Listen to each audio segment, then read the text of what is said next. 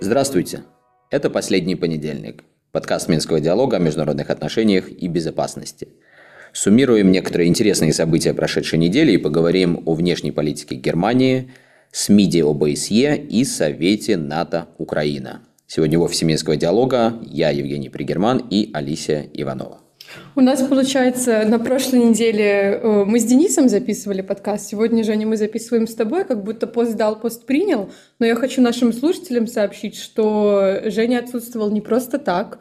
Женя работал и ездил на Берлинский форум внешней политики.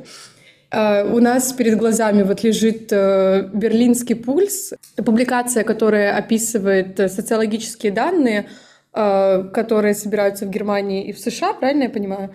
Да, каждый год при подготовке Берлинского внешнеполитического форума Кербер э, фундация, которая является основным организатором этого форума, и партнеры в США, в частности Pew Research, делают э, такое обновление основных вопросов, которые касаются как непосредственно внешней политики Германии, того, что сами немцы о ней думают, и также сравнивают с настроениями в американском обществе, потому что ключевая такая тема, проходящая красной нитью через все опросы вот уже порядка 10 лет, это атлантические отношения, евроатлантические, то есть в первую очередь отношения между Берлином и Вашингтоном. Э, мы год назад э, в подкасте уже обсуждали берлинский пульс только 22-23 года, получается, поэтому кто нас слушает уже годами, если можно так сказать, знает, что это такая традиция в начале декабря, конце ноября, вот э, Э, обсуждать, э, что нового в этом берлинском пульсе. Женя, расскажи, пожалуйста, я уже вижу, ты исчирикал, э, все подчеркнул, все выделил, самое интересное в этом берлинском пульсе. Расскажи, пожалуйста, нашим слушателям.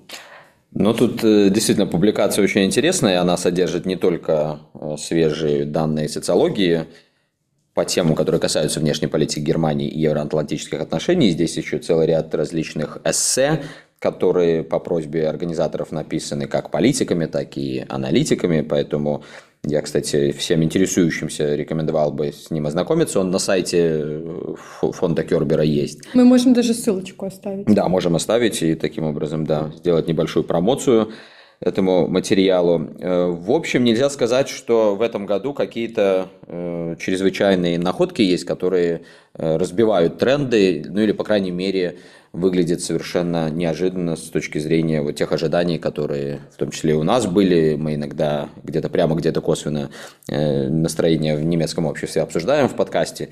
Я думаю, что здесь более-менее мы находимся э, в таком поле э, близком к тому, что думают немцы. Ну вот я начну с того, что, помните, буквально через неделю-две, где-то после начала войны в Украине, я имею в виду вот уже в феврале 22 года, канцлер ФРГ Олаф Шольц выступил в Бундестаге и объявил то, что теперь уже во всем мире известно как Zeitenwende. До конца такого уни... унифицированного перевода, как на э, русский, так и на другие языки э, не существует, но идея этого слогана была в том, что в немецкой внешней политике и политике безопасности начинается некая новая эра.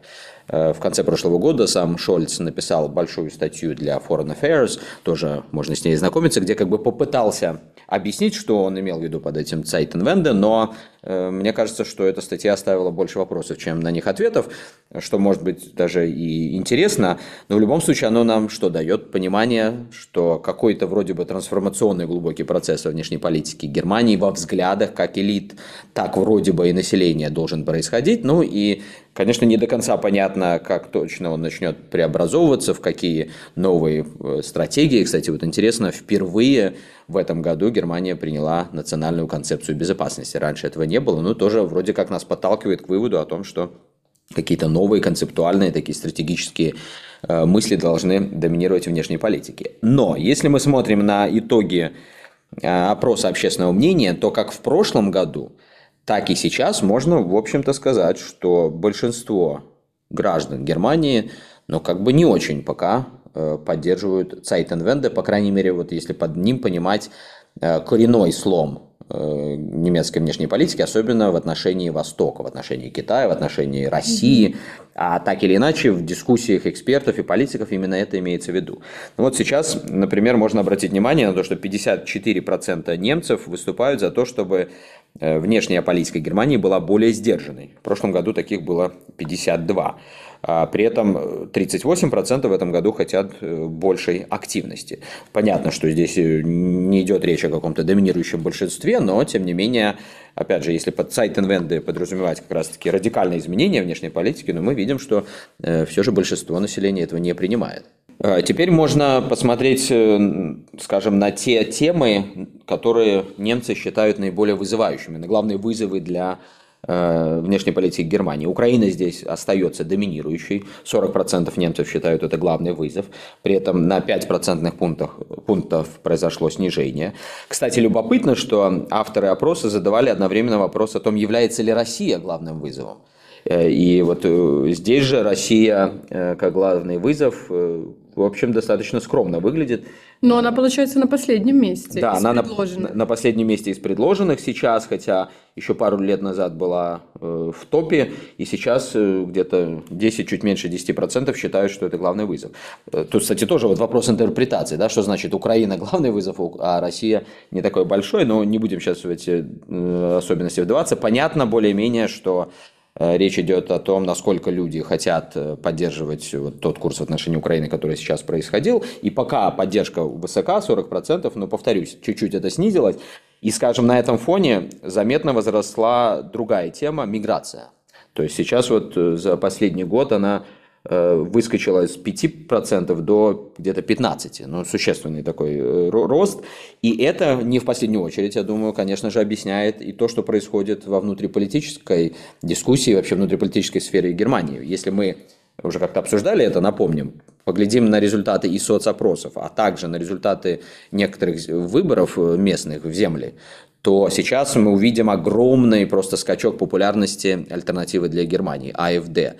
И на этом же фоне существеннейшее снижение поддержки партии, которые входят в правящую коалицию, это, напомню, социал-демократы, зеленые и свободные э, демократы. Кстати, такая, да, коалиция, которая очень пестрая и очень проблемная с точки зрения нахождения э, консенсуса. Но вот мы видим, что в теме миграции этот консенсус, вернее его отсутствие или проблемность выработки решений при такой коалиции особенно чувствительна, и поэтому не стоит удивляться, что альтернатива для Германии и дальше будет расти в популярности. Но также, э, вот это много обсуждалось, кстати, в куларах и этой конференции я успел и другую еще э, посетить, которая была более о э, Европе, не столько Германии. Но везде говорят еще об одной силе. Вот вы знаете, недавно от левой партии Германии э, произошел такой откол. Там сейчас будет создаваться новая партия левой направленности, но такой протестной тоже направленности. И, судя по всему, ровно как и АФД, она будет серьезно набирать. Так что это, на мой взгляд, хотя я, естественно, не являюсь Э, таким уж большим германистом, да, и в принципе не специализируюсь на этой стране, но вот по тем наблюдениям, дискуссиям, которые у меня были, видно, что герм... немецкую внеш... внутриполитическую, вернее, арену тоже ожидают серьезные какие-то, ну, вызовы, скажем так, пока мягко. Ну, и возвращаясь уже к внешней политике, еще хотел добавить по поводу Украины, что э, задавался и прямой вопрос, насколько Германия должна продолжать поддерживать Украину военными средствами. Ну, и здесь тоже 39% выступают за то, что обязательно нужно, 27 сомневаются, но все же считают, что нужно. То есть здесь мы видим все же большинство за продолжение этой поддержки. И на этом фоне э, недавние решения э, правящей коалиции о том, что они увеличивают вдвое военную поддержку на 2024 год, то есть до 8 миллиардов евро, несмотря даже на тот финансовый серьезнейший кризис, который грозит даже перерасти в правительственный, но это тоже отражение, значит, доминирующих взглядов. Но все равно, если вот посмотреть на этот график, э, скорее нет и нет, ответили, получается, получается 34%. Ну, мне кажется, это очень много. Ну, это много. Тут мы не имеем динамики, потому что, насколько я понимаю, впервые в этом году занимался ну, этот вопрос. Да. И, в принципе, социологические данные ценны, когда мы можем отслеживать динамику, но в любом случае констатируем, что вот здесь большинство э, на стороне того, чтобы продолжать помощь. Точно так, как мы раньше сказали, что когда мы анализируем в целом вот эту тему Цайтенвенды, какого-то э, резкого изменения внешнеполитических подходов в Германии, то некоторое большинство за то, чтобы их уж совсем резко не менять. Еще несколько цифр, чтобы наших э, слушателей не перегружать. Повторюсь, можно внимательно ознакомиться. Тут такой красивый инфографический материал. Э, большинство немцев, при том это большинство в 71%, не хочет, чтобы их страна становилась э, лидером с точки зрения э, военных технологий, вообще военным лидером в Европе. То есть вот 71%. В прошлом году таких было 68%. Опять же, динамика такова, что больше за сдерживание во внешней политике и не в соответствии с духом Zeitenwende, как э, многие его понимали. Особенно интересно восприятие немцами в сравнении с американцами России и Китая как угрозы. Э, Россия, естественно, воспринимается в большей степени как угроза сейчас, чем Китай. То есть 36% э, немцев считают, что Россия является вызовом, угрозой в области безопасности для Германии, а в Штатах 68% так считают. А вот когда мы задаем вопрос о Китае, то э, в США 70% считают, что это вызов для них в области безопасности, то есть больше даже, чем Россия. А в Германии таковых всего лишь 13. И это тоже нам подсказывает о той проблеме, которая между Вашингтоном и Берлином неизбежно э, будет все больше усиливаться по мере нарастания вот этой системной конкуренции, конфронтации между э, США и Китаем. Ну и еще несколько тем, вот мы отдельно, наверное, еще скажем э, несколько слов не об общественном мнении, а о дискуссиях, которые на форуме, в кулуарах проходили, основных темах. Так вот, одной из таких тем стала Э, перспектива расширения Европейского Союза. Сейчас э, много об этом э, разговоров, и поэтому организаторы форума спросили и немцев, что они об этом думают, в частности, насколько оптимистично они настроены по поводу расширения ЕС на Западные Балканы, и также Грузию, Молдову, ну и Украину, хотя почему-то в вопросе конкретно про Украину не спрашивали. Так вот, 51% немцев скорее негативно относятся к перспективам расширения. И я так понимаю, что это и в целом их ценностное отношение, и также вера в то, насколько это расширение в ближайшее время возможно и целесообразно.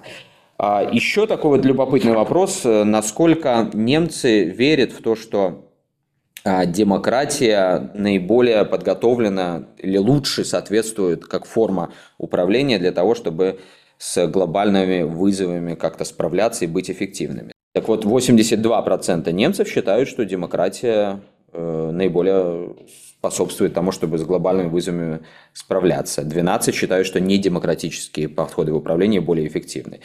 Это все любопытно, потому что, вот, наблюдая за дискуссиями на конференции, Э, я словился на мысли, что с одной стороны действительно вот сохраняется убежденность в том, что демократия наилучшая из всех доступных форм управления. Вот знаменитая есть э, фраза или формула, которую вроде как Черчилль когда-то предложил, хотя, в общем, Черчиллю приписывают абсолютно все, поэтому, может быть, это был не он или не только он, но вот Помните, он сказал, что э, демократия ужасная вещь, но только она самая лучшая из всего другого ужасного, что у нас есть.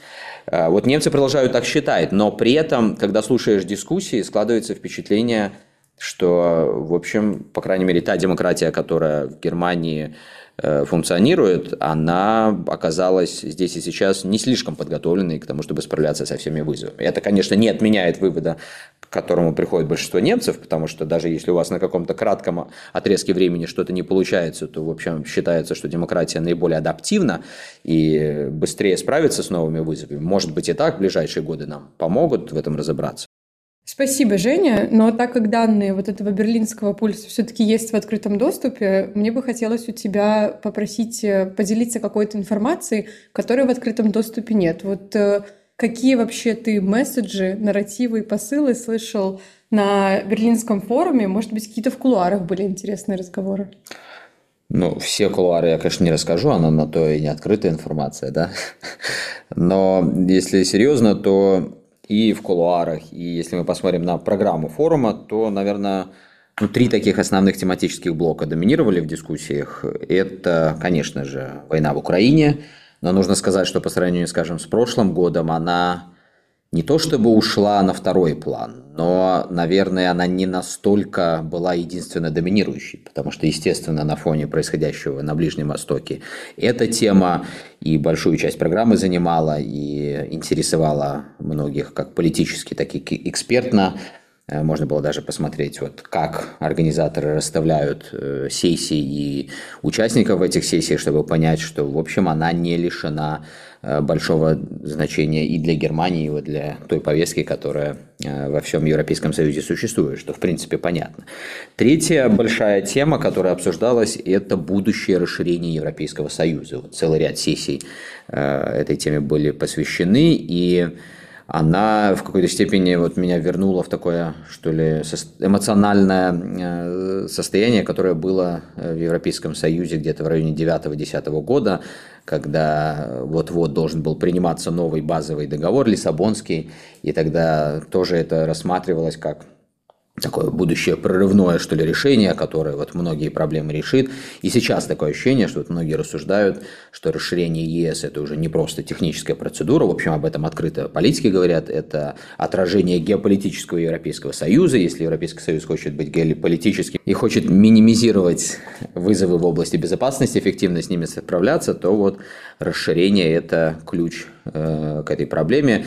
Хотя, конечно, звучат и немножко другие голоса. Вот даже если мы посмотрим-то и на э, опросы общественного мнения в Германии, о которых мы уже сказали, там, как мы услышали, тоже большинство считает, что э, не такие радужные перспективы расширения. Но вот на политическом уровне, вот этот политический дискурс, как принято говорить, он пока такой розово-радужный э, в плане расширения. И мне кажется, тоже еще здесь впереди большие и сложные дебаты, многие разочарования, связанные с этой темой, потому что пока, мне кажется, политики, не столько здесь э, Германии говорю, а общеевропейских, но к этой теме мягко скажем, популистски относятся. Но в любом случае она вот так э, сейчас доминирует. Она увязывается и с безопасностью, как я уже сказал, э, Европы в целом, и конкретно со всем, что связано с Украиной. Сейчас украинские представители, вот тоже на форуме, они на высоком уровне были представлены, э, тоже много говорили о том, что им очень важно получить уже статус непосредственно, не просто, вернее, статус кандидата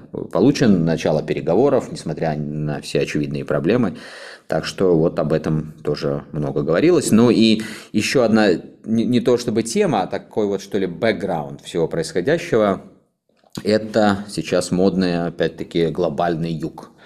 И я вот не люблю, как уже много раз говорил, этот термин, потому что он э, такой пустоватый и не слишком аналитичный, но тем не менее э, в политических дискуссиях э, на него много ссылок. И мне кажется, кстати, вот эта тема позволяет, ну, что ли, приходить к каким-то более реалистичным оценкам и политиков, и экспертов о ЕС, о месте ЕС в мировой политике именно вот применительно к тому, что думают и как воспринимают ЕС на глобальном юге. Кстати, несколько недель назад мы, по-моему, не обсудили это э, в свое время в последнем понедельнике, но вышел интереснейший доклад э, Европейского совета по международным делам, который базировался тоже на опросе общественного мнения в большом количестве стран и Европейского Союза, и незападных государств. Сделан он был вместе с университетом Оксфорда.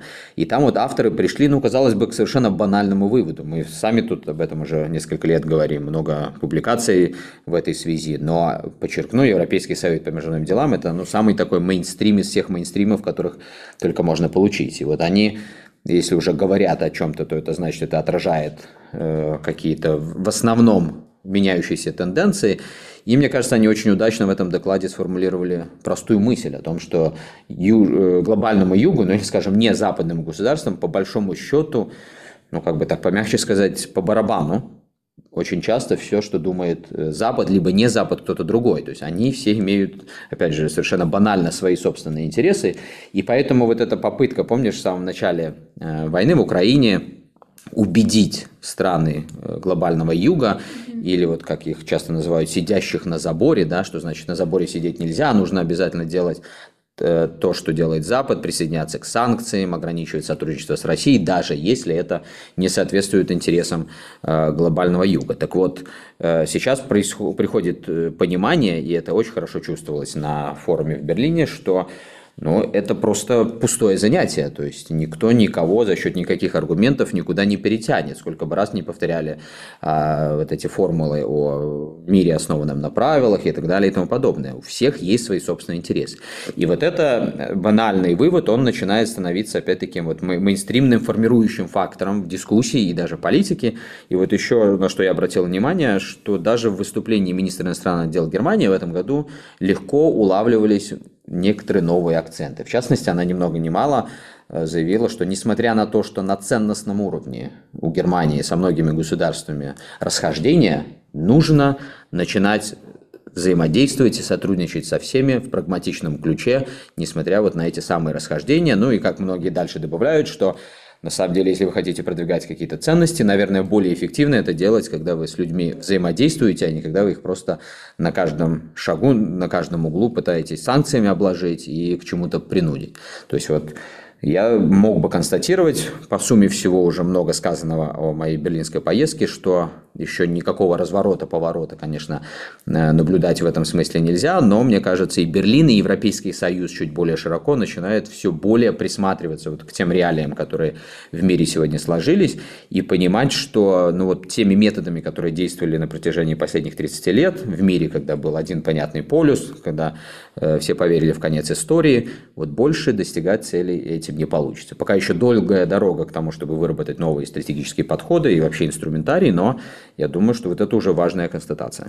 Ну, знаешь, как будто вот эти тренды, которые ты описываешь про попытки найти новые подходы, не прослеживаются совершенно э, на встрече Совета министров иностранных дел ОБСЕ, которая на прошлой неделе в Скопье прошла, потому что э, приехал Лавров, и из-за того, что приехал Лавров, представители Украины, Эстонии, Латвии, Литвы решили участие не принимать. То есть как бы достаточно... Э, это, опять же, вспоминается мне модель ООН, где ты демонстративно берешь и уходишь, потому что тебе что-то не понравилось, как какой-то твой друг что-то сказал в своей речи. Извини, вот перебью. Мне кажется, что вот современное поколение политиков слишком много в свое время играло в модель ООН, будучи студентами, что все эти практики, они действительно переносят сейчас на реальную политику, реальную дипломатию. Да, до сих пор э, играют э, вот примерно по таким же правилам э, многие страны, но хочу отметить, что Россия вместе с наложила наложили вето на утверждение Эстонии в качестве следующего председателя БСЕ. То есть э, в следующий раз не в Эстонии будет проходить э, встреча, а на Мальте. То есть э, тоже как бы такой политический шаг. Вот, Женя, расскажи, пожалуйста, про вот эти два элемента поподробнее. И, может быть, в целом расскажи, как ты оцениваешь вот прошедшую встречу Совета министров. Тут на самом деле много всего интересного. Я начну вот э, реакции на твои слова, что вроде бы это событие не совсем отражает какие-то повороты, э, возможные в политике стран Европейского Союза, э, которые я вроде как начал рассматривать э, в Берлине. Правильное в чем-то внимательное замечание, но я думаю, что тот факт, что только вот эти страны э, не приехали на уровне министров, да, которые это назвала, это тоже показательно. То есть остальные приехали.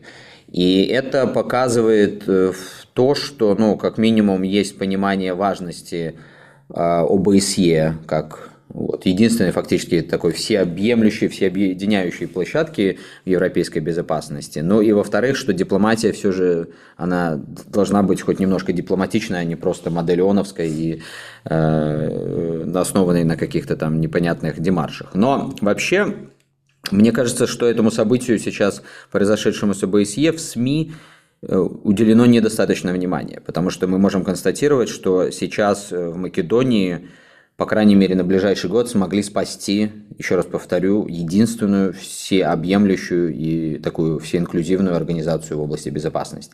Еще несколько месяцев назад я вот помню активные свои беседы со многими в Вене, где э, штаб-квартира находится. Уверенности в том, что БСЕ ну, де-факто не прекратит свое существование, не было. Почему? Потому что впервые за всю историю этой организации, а до организации, как мы помним, после 1975 года существовал формат совещания по безопасности и сотрудничеству в Европе. Так вот, впервые у нас складывалась ситуация до э, СМИДа в Македонии, что не было перспектив утверждение самое главное – это государство председателя. Вот ты сказала, что в следующем году на Мальте пройдет э, СМИТ, Но важно не только, что он там пройдет, а важно, что в течение года Мальта будет исполнять функции действующего председателя.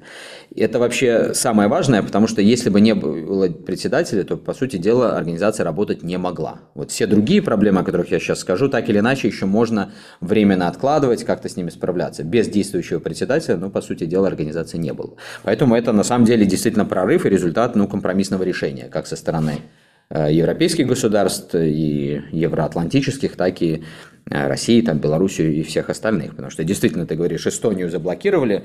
Эстония, то, что Эстония будет непроходной вариант, было известно ну, еще полгода назад, наверное. Но сама Эстония требовала, чтобы европейские коллеги по принципу европейской солидарности не разрешали соглашаться и не соглашались ни на какие компромиссные фигуры. Вот в какой-то момент Австрия, скажем, была предложена как э, такой компромиссный вариант. И, насколько я понял из общения с австрийскими дипломатами, в том числе в Вене, они, в общем, были готовы, если нужно, подхватить Э, председательства, потому что они, в принципе, не так давно-то председательствовали там, но для спасения организации они были готовы это сделать. Но в итоге вот э, это не сработало, Эстония долгое время сама не соглашалась, э, теперь Мальта. Ну, а, кстати, почему Беларусь и Россия не соглашались? Ну, в общем, тоже достаточно очевидно. Это не потому, что э, хотят угробить эту организацию, хотя действительно много очень голосов и в России, которые утверждают, что а зачем нам эта организация нужна, она превратилась в очередную евроатлантическую структуру. Точно так же, как, кстати, и на Западе очень много голосов, которые против того, чтобы быть за одним столом с Россией. Вот ты сказала, некоторые государства не поехали туда.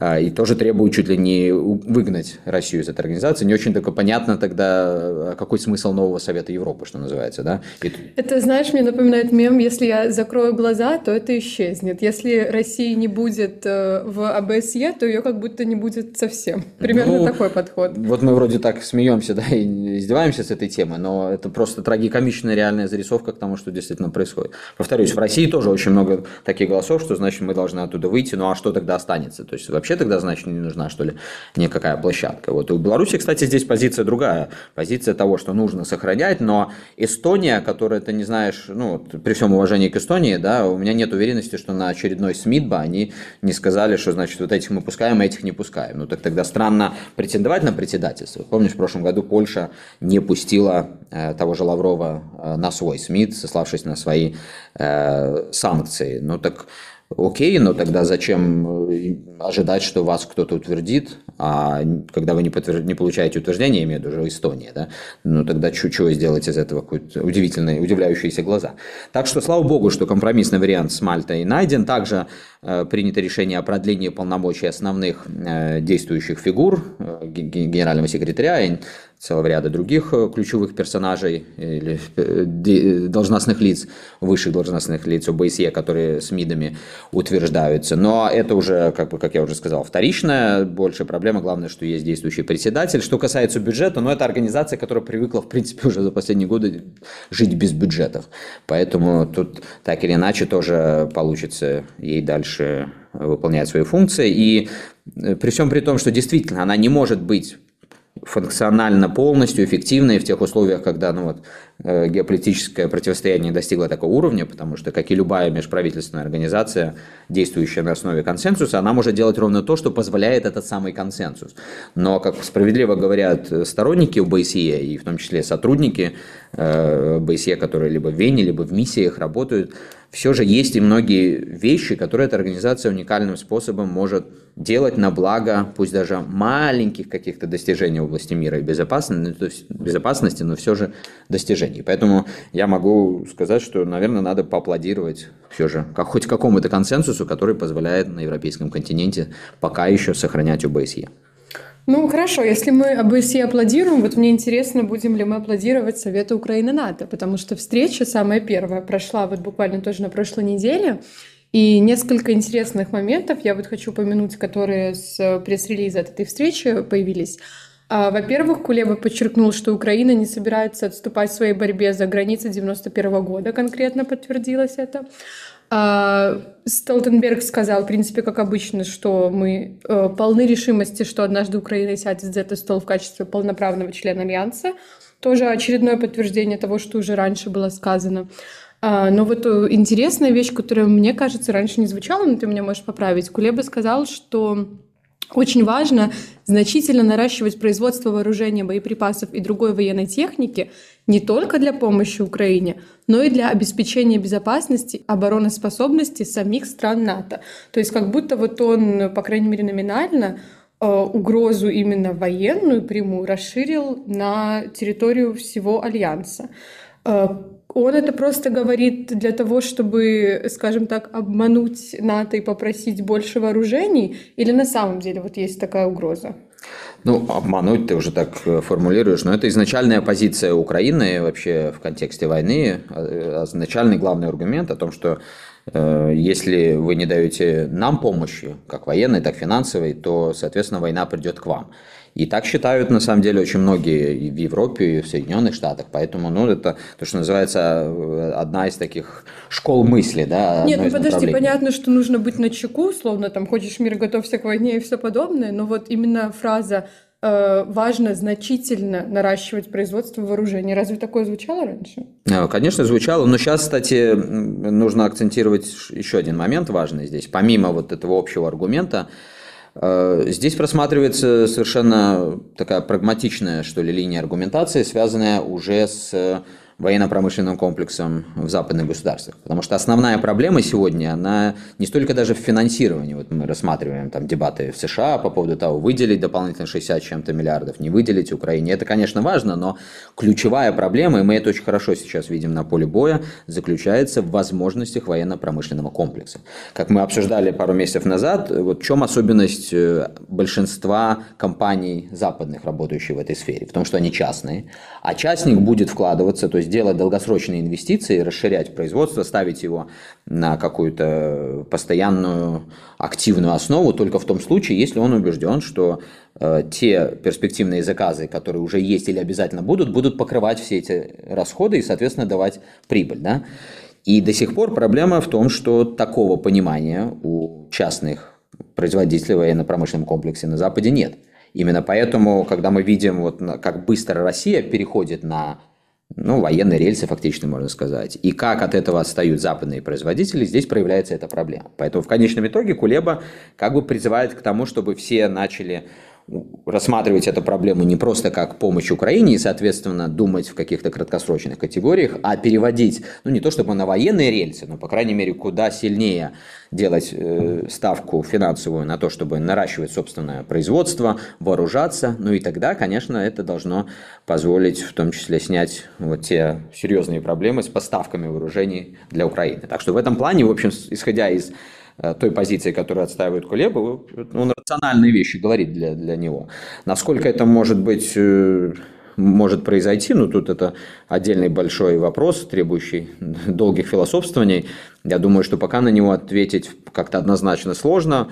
И, конечно, если э, все эти конфликтные точки будут не просто затягиваться, но и становиться еще все более горячими, но то, конечно, перспективы перехода, в том числе западных производителей, на более военные рельсы, они существуют. Но, как мы видим по общественным вопросам, опять же, вот возвращаясь, например, к общественному мнению в Германии, ну, в общем, немцы не сильно-то, например, хотят этого.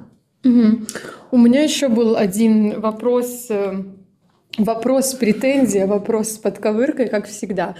А, чем отличается вот по существу вот эта первая встреча Совета Украины-НАТО и любая другая встреча украинских представителей? представителей НАТО, потому что вот потому что в итоге в СМИ попало, ну, примерно одно и то же было сказано и тогда, и сейчас вот эта структурность сама вот новый институт, э, как будто бы вот для обозревателя ценности никакой не несет. Ну, наверное, не совсем так. Вообще, э, напоминаю, что Совет НАТО-Украина появился э, по решениям Вильнюсского саммита, и, по сути дела, именно там был, э, было первое, первое заседание на уровне глав государств. До этого отношения Украины и НАТО функционировали в формате комиссии. А Совет, он как бы, ну, и по названию, и по функционалу чуть-чуть, конечно же, выше. И, в принципе, создание Совета НАТО-Украина было Э, частью вот этого пакета, который НАТО предложила Украине, вместо того, чтобы предоставить непосредственную э, конкретную перспективу по вступлению в Североатлантический альянс.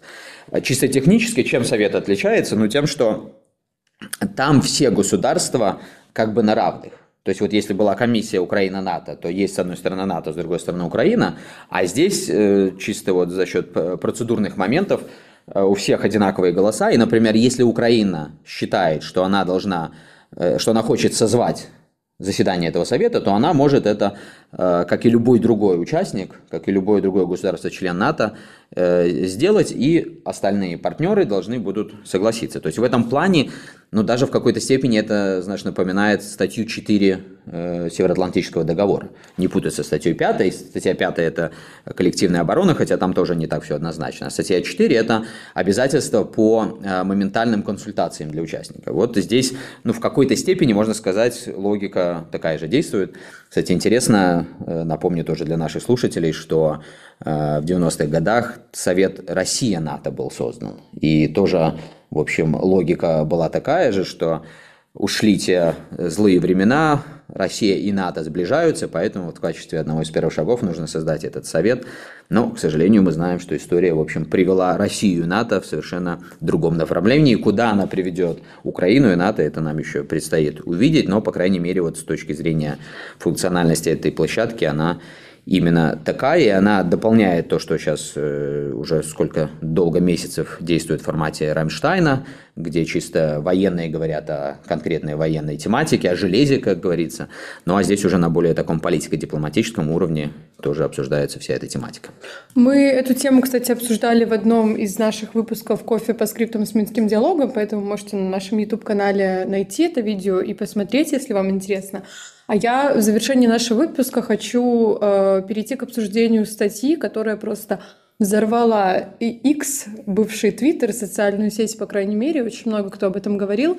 Э, в издании The Economist вышла статья, которая э, называется «Путин, похоже, выигрывает войну в Украине. Пока что». И мало того, что заголовок такой очень яркий, но и содержание достаточно интересное. Э, кратко, если рассказать суть, э, понятно, что издание западное, и э, аффилиация какая-то есть, да, Украину оно явно поддерживает, но было вот написано, что впервые с тех пор, как Владимир Путин вторгся в Украину 24 февраля, ситуация выглядит так, как будто он может победить в этой войне.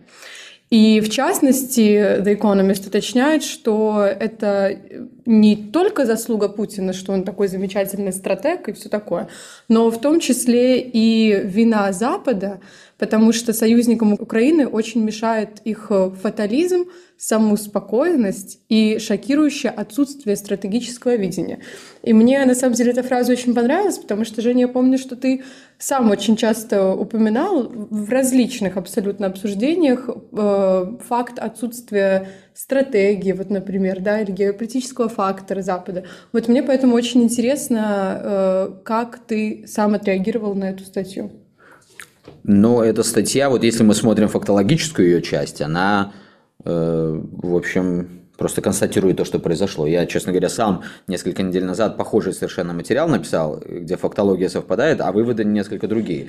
Э, вот эта статья пока еще не опубликована, я надеюсь, в ближайшее время будет. Я, например, прихожу к выводу, что ничего, кроме возобновления активной дипломатической опции для того, чтобы, ну, как минимум, избежать еще худшего положения дел на фронтах, э, не существует. По крайней мере, э, два года войны нам это убедительно на фактах показывает. The Economist с этой же фактологией приходит как бы к другому другому выводу. И, кстати, тут обращает на себя внимание, что это статья без автора, то есть это редакционная, значит, статья, ну и редакционные статьи, они, как правило, такие позиционные, то есть они продвигают какую-то изначально существующую позицию.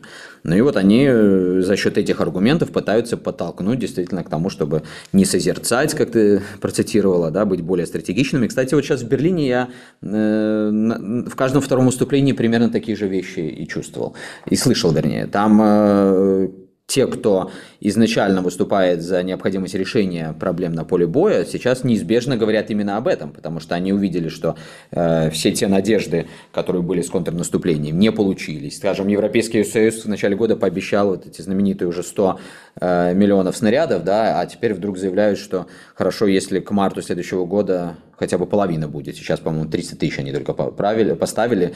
И министр, внут, э, вернее, министр обороны Германии Писториус в этом контексте сказал, говорит, я вообще не понимаю, как можно было делать такие обещания, э, когда это, в принципе, было нереалистично Э, совершить реализовать.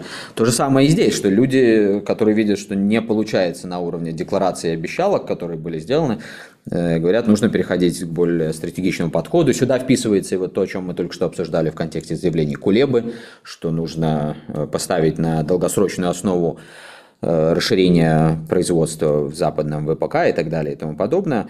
Так что, ну вот это, эта линия, она остается. И сейчас все больше, конечно, уже такой прямой клэш между позицией, что нужно э, интенсифицировать дипломатическую опцию, как я уже несколько раз э, в нашем подкасте где-то говорил, где-то намекал по имеющейся у меня некоторой инсайдерской информации по тем форматам, в которых э, я участвую. Развитие в эту сторону происходит. Другой вопрос, как быстро оно происходит. И самое важное, не будет ли это прервано какими-то новыми неожиданными событиями.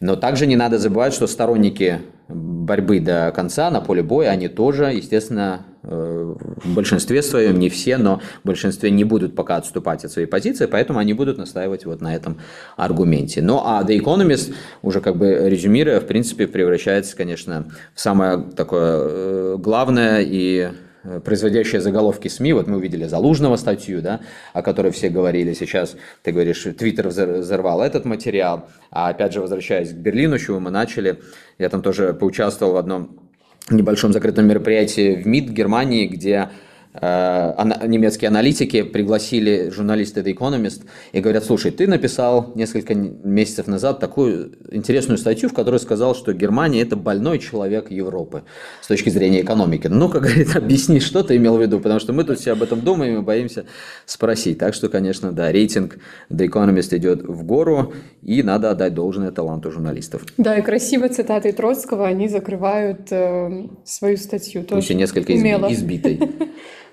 Это точно. Ну и мы будем, дорогие друзья, закрывать наш очередной выпуск последнего понедельника. Что-то, честно говоря, столько много всего происходит, обо всем и не расскажешь, потому что как минимум времени мало, а как максимум некоторые темы пока любят тишины, поэтому будем, может быть, по мере их развития и э, выплеска в публичное пространство тоже о них рассуждать. Пока к же... Новому году подарки. Может быть, к Новому году, а иногда, может быть, и лучше подождать. Пока же, дорогие друзья, хороших вам событий этой недели. В Минске снежно, и иногда сложно идти, но зато на улице красиво. Так что наслаждаемся не только новостями, тем более, что они не всегда хорошие, но и замечательной зимней погодой. И услышимся.